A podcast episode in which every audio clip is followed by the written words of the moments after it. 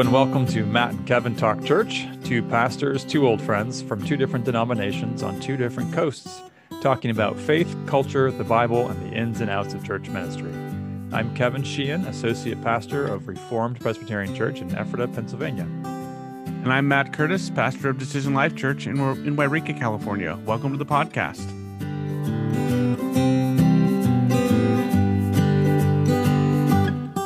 Today is March 22nd, 2021, as we're recording this. And over the weekend, uh, there was just a really tragic and terrible shooting in Atlanta that targeted uh, some uh, Asian American uh, women uh, who worked at massage parlors. And there's just been a lot of talk about that. And so today we thought we'd discuss responding to these kinds of events and uh, how much how much are we obligated as if you're a church leader or if you're a pastor or if you're I mean whatever you are um, how far does our uh, responsibility to respond to these things uh, extend? Do you think that's a fair summary of what we're looking to talk about today, Kevin? Sure, I guess so. I mean, what what kind of prompted this was I saw a a tweet come through from uh, someone that I follow. It's an Asian American pastor, I believe he's a pastor, um, and professor. And it just kind of struck me. I mean, I've been kind of following this, and obviously, there's a lot of, especially Asian Americans, that have been uh, grieving this and have been um, just calling for more awareness. The the the rise in crimes against Asian Americans in the last year has been, uh, whatever the percentage is. I mean, it's just it's just kind of right. gone off the charts a bit. Right.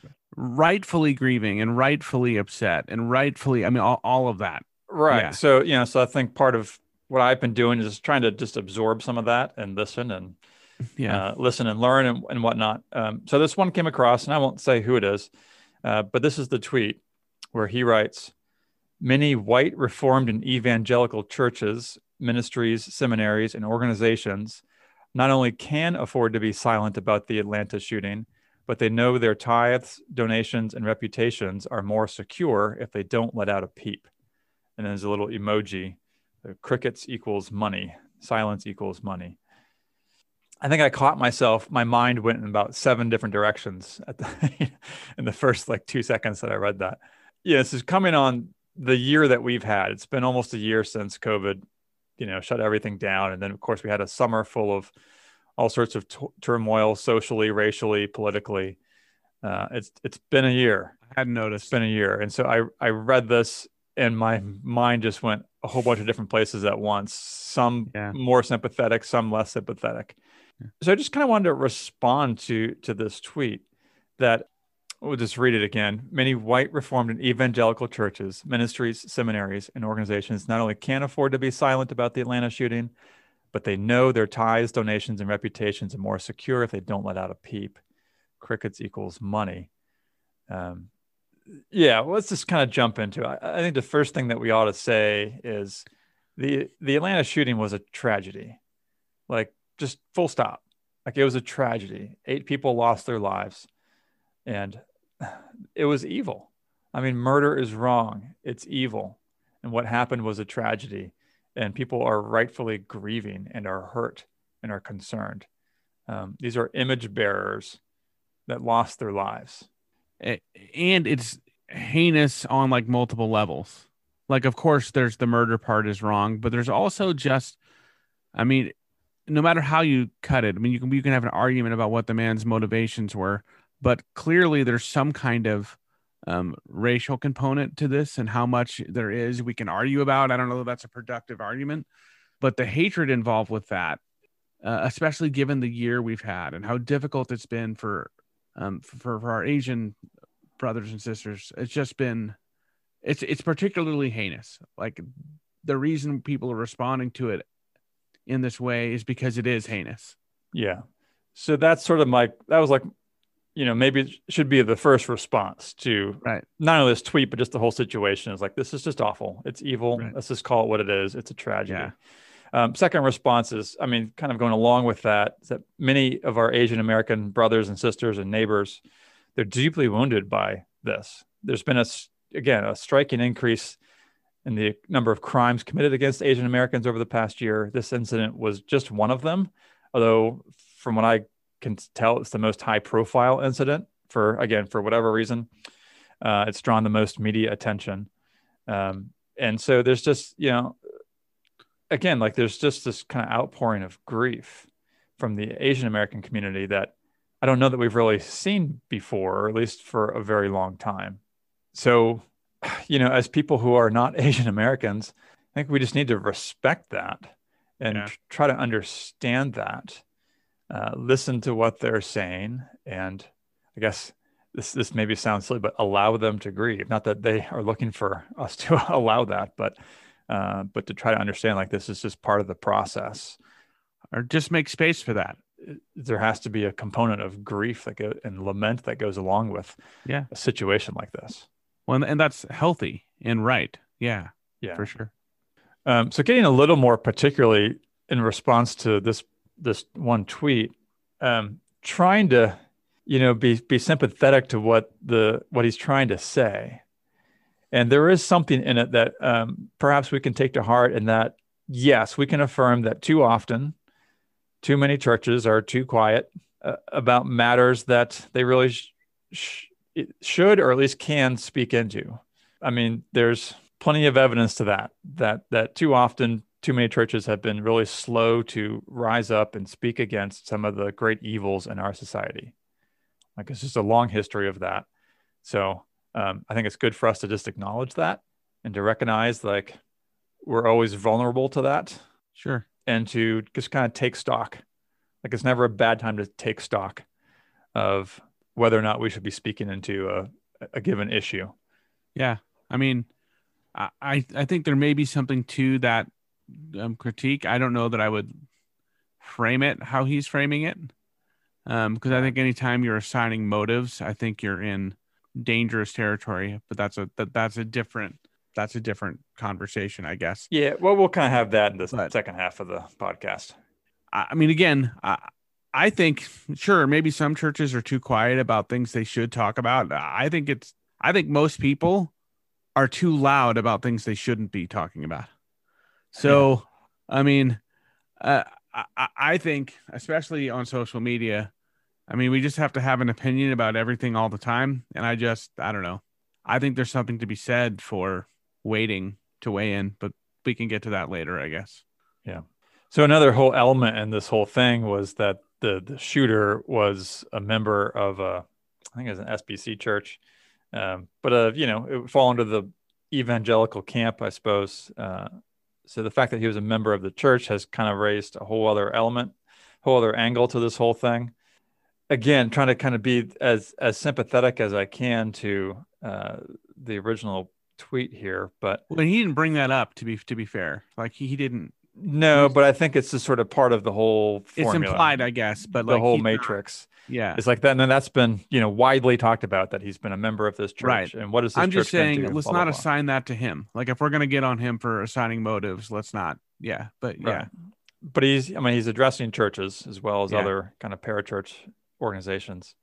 Yeah. And so I think again, there is some validity to the idea of yes, perhaps we should take a step back and examine like if this guy came from our church what would that say, if anything, about that church?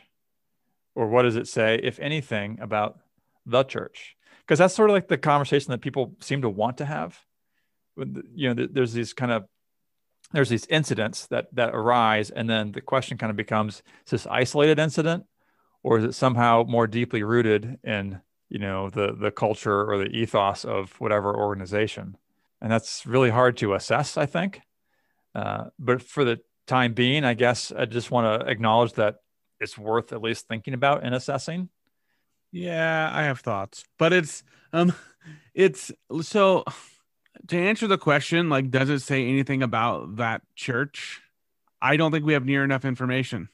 I don't know that church or what their discipleship program is. I don't know what level of involvement this guy had in the church. I don't I mean there's just too much I don't know. Right. To really even begin to articulate something about that. And I actually think trying to articulate something about that church on the basis of what this guy did is not only foolish, I think it's grossly irresponsible. Yeah. And the church has come out with well, at least one statement that I know of. Well, that, yeah, and they're working they're working to excommunicate him. Well, I think they have. Yeah, yeah. And and you know, disavowed everything that he did. Said this is not consistent with the gospel or our church's right. teachings or so on. Right. Right.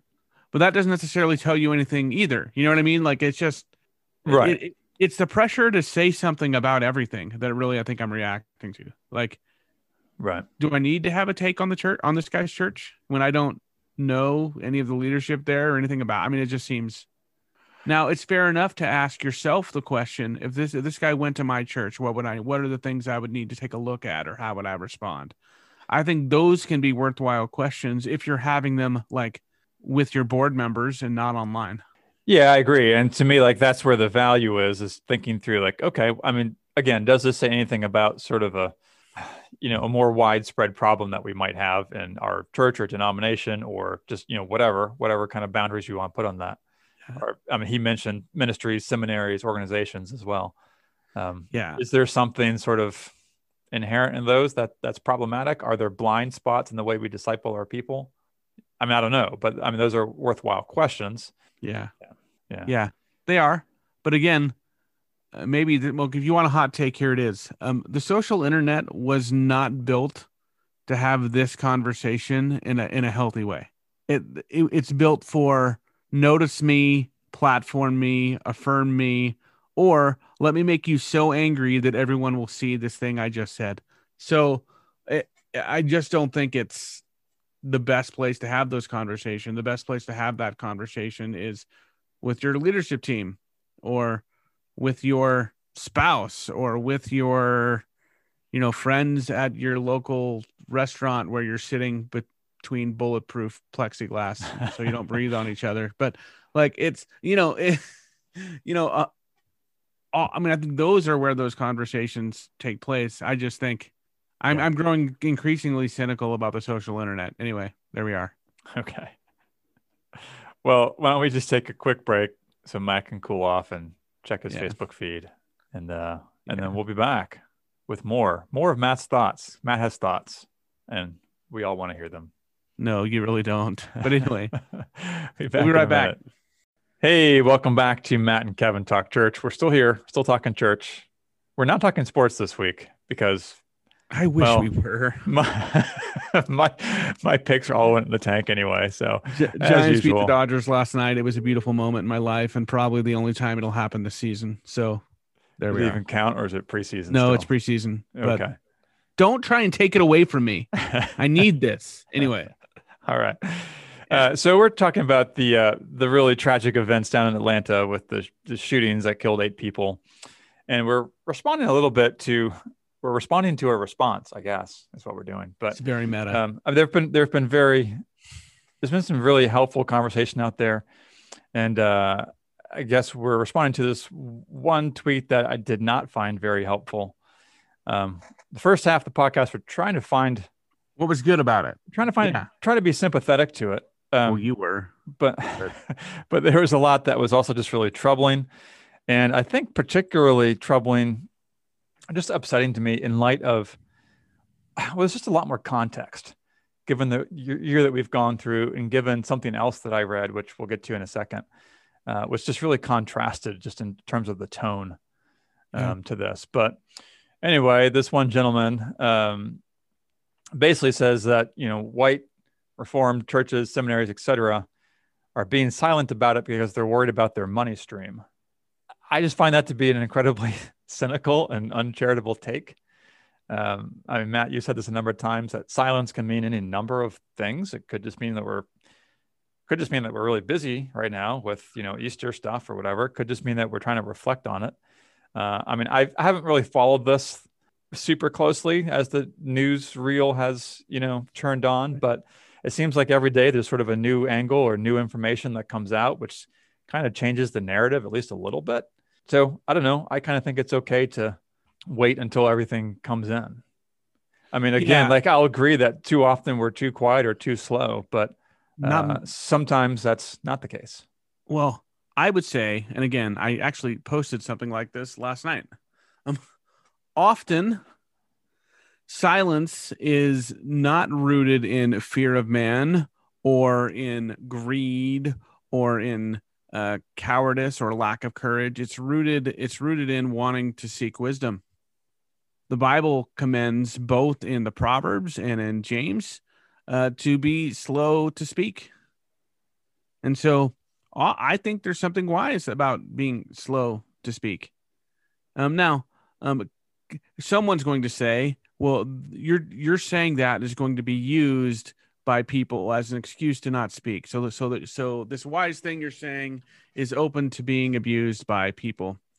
So okay. I guess everything's open to being abused. Yeah, like so we don't say wise things because someone might twist it. Like that's dumb. And I and I just want to address like now. to be fair, this person isn't saying this, but there's this thing out there that says silence is violence or whatever, and that if you're silent, you're complicit.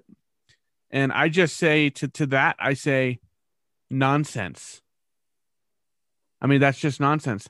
Um, it's not. It's. I mean, there there can be cases where if you're aware of uh, abuse happening and you say nothing, yes, then your then your silence is complicit is complicit but not commenting on a news story um, where you don't know any of the people involved and aren't in part and aren't a part of the communities affected affected i think you have to follow your conscience there i think some people have spoken out about it eloquently and brilliantly and helpfully and they're following their conscience and there's fine that's fine others have not said anything for all kinds of reasons and I think assigning bad motives to those people is not just uncharitable, it's slanderous. It's irresponsible. And, and it strikes me, frankly, as just platform building. I'm going to say something shocking to get you to pay attention. Um, that's that's how it comes across to me. I mean, that, I'm I'm not saying that's for sure what that's about, but that's how it's that's how that kind of statement always comes across to me. In fact, uh, I actually don't think it's my obligation to comment on every possible thing that's happening at any given time. I have an obligation to walk my church through the stuff they're dealing with and to uh, offer counsel to the people in my care who seek it. Um, but it's not my job to speak for evangelicalism. In fact, I, I think when where we get into trouble is when we begin to think that it is. I need to speak for evangelicals on this. I need to speak against the common thread in evangelicalism on this. I no, you don't. Um, self-appointed gatekeepers or uh, voices, I, I just just not something I have interest in. So I guess the silence equals money remark. I found it not just uncharitable but offensive. So there, there, there we are. I didn't hold back. No, you're you're not known to. No, I suppose not.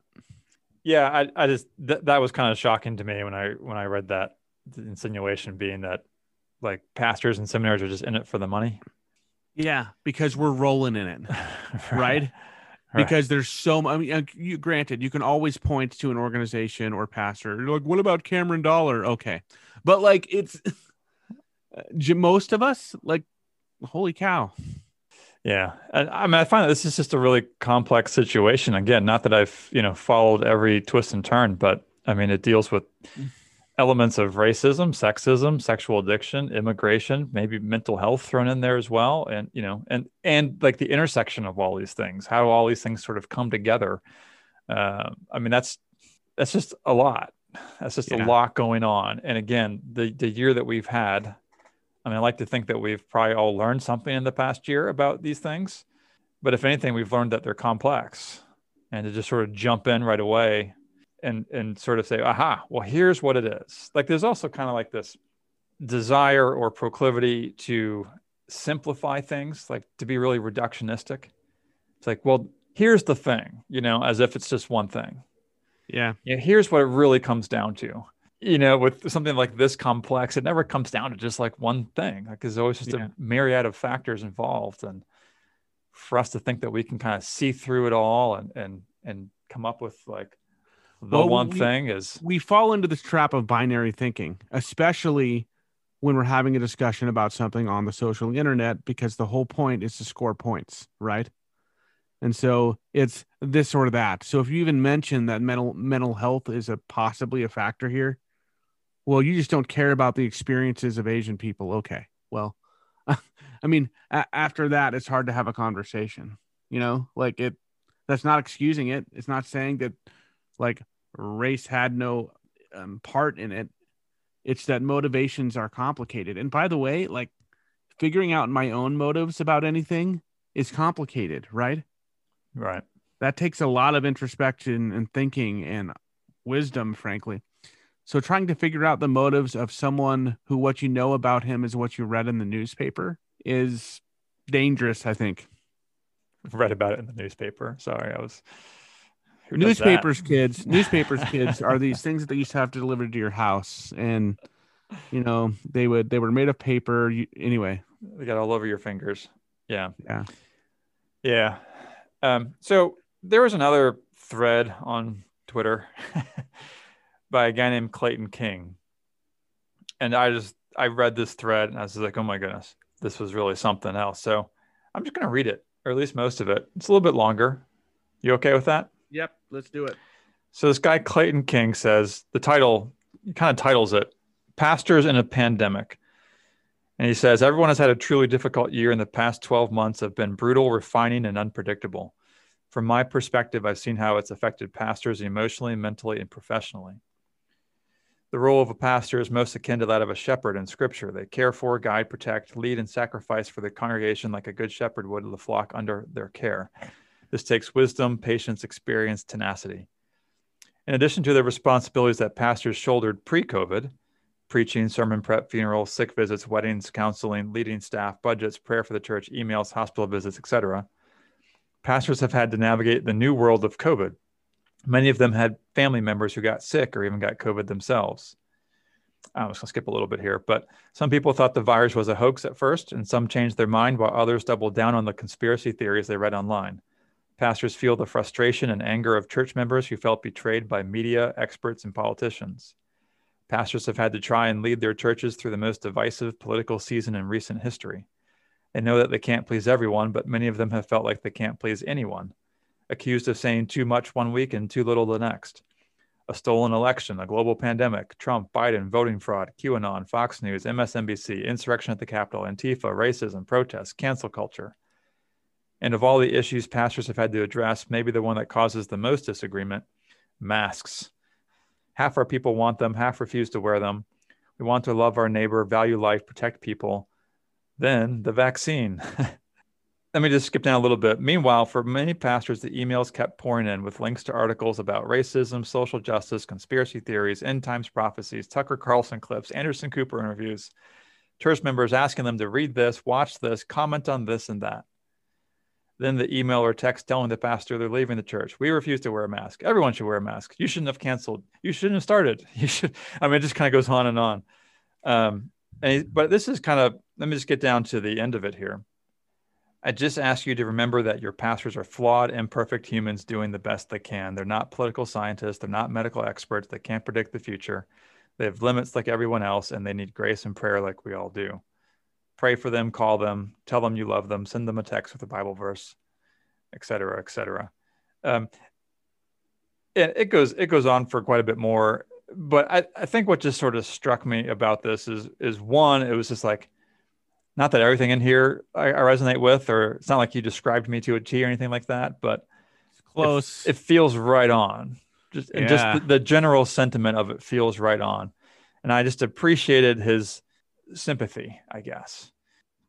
So what struck me was, and I read that thread very soon after I read this other tweet that we've been discussing, and just the, the general tone was just such a striking contrast so many of us have just felt beat up over the past year for all kinds of reasons. And speaking up about anything has just been yet another reason to get beat up. Uh, yeah. So I guess I'm just sympathetic to people going, you know what? I'm just going to sit this one out. You know, and so to have somebody else kind of come in and be like, well, you're just a coward, or you're just doing this because you're afraid of the money trail drying up, or, you know, whatever else. It's just, I, I just sort of I didn't appreciate that. Like I can appreciate like yeah, this is a tragedy and yeah, I want to try to understand where you're coming from here. And yeah, there's a lot of things like me and my church and the church can reflect on to see what if any culpability we have in this.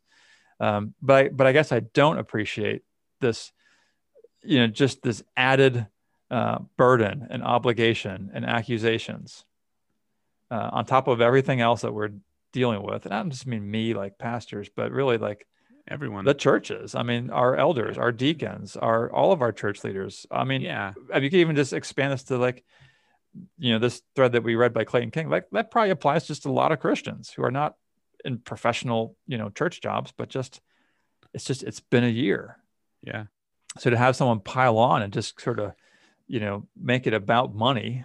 So Galatians says something that's really helpful, like I think speaks to what you just said, where it talks about, I'm paraphrasing here, as you have opportunity, do good, do good to the saints. So what it's saying is when when you're able, when you have opportunity, as opportunities come up, do something good. Say something good. But not but you can't possibly do all of the good things that need doing. Do you know what I mean? Yeah. Like it it it's impossible so, pastor, leader of an organization, you, you cannot speak to every issue. You cannot. Um, and that's okay. But as you have opportunity, do it. Do it. In fact, uh, Paul says in another spot in Ephesians, he says that he has prepared good works in advance for you to do. So he already knows the good he's laid out before you to do, for you to walk in. Right. I'm not saying I'm not saying like don't like be faithful. I'm saying be faithful. But faithfulness might mean not weighing in on everything that happens. Uh, faithfulness might mean looking out the window and thinking for a little while. Jared Wilson wrote a great piece about that's what we pay pastors to do to some degree is think. Um, and I think and I found it to be a really resonant piece. You can go find it on For the Church if you're interested. But it's it's okay. You don't have to do all of the things. You don't have to be a part of every cause. You don't have to be a spokesman for evangelicalism. Like that's a burden that is too much for anyone to bear. Now, uh, if the Lord is um, impressing on you to speak on something, if the Holy Spirit is prompting you to do that, obey that prompting.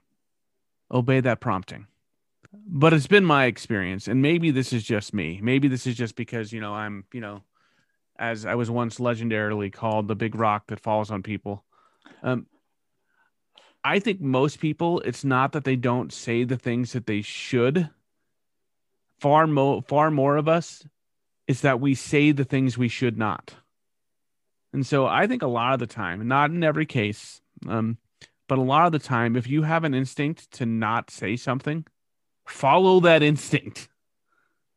like that's that's probably that's probably good. It'll probably keep for a day. You know, I, I don't know. So so that's where I'm at with it. I don't know about you, but yeah, I guess just in summary, it's it's you know again like this incident in Atlanta was a tragedy. Um, I'm trying to be more understanding and aware and, and sensitive to the Asian American experience and what that yeah. entails and how it's different than other experiences. 100%. And at the same time, you know, like this this particular tweet I just found to just throw a lot more guilt on me, which maybe I'm just prone to. Like maybe that's just me. And to be fair, like he's probably responding from a place of hurt, right? Yeah. So yeah. so he's so he sends this really unhelpful, uncharitable tweet because he's grieving or hurt, and that's what people do. So we can, yeah. you know, make space for that. Yeah. And, uh, yeah. you know, I think it's, again, it's fair to, to sort of reflect on it as a church or as a Christian and, and to yeah. see. And it's like, okay, well, I don't have to respond to everything, but if I'm always sort of admitting certain kinds of responses, then maybe that's, that's an issue too. Like, I don't know, but I'm, I'm happy to kind of reflect on all of that. Yeah. Oh, um, again, there's a, there's a balance. Um, yeah. you, you don't have to say everything about anything about everything, right? Like that's impossible. Um, but also like the other, there's a ditch on the other side, right? Where you never say anything about injustice or care for the poor. Don't address those. Uh, you don't address those issues in your sermons, even though the Bible does. I mean that you, you know.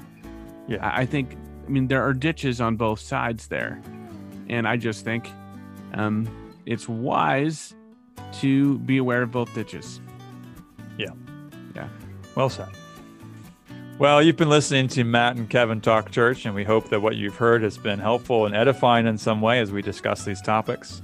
If you have any questions you'd like us to answer or other topics that you would like for us to discuss, you can always email us at Matt and Kevin Talk Church at gmail.com or follow us on Twitter at MKTC.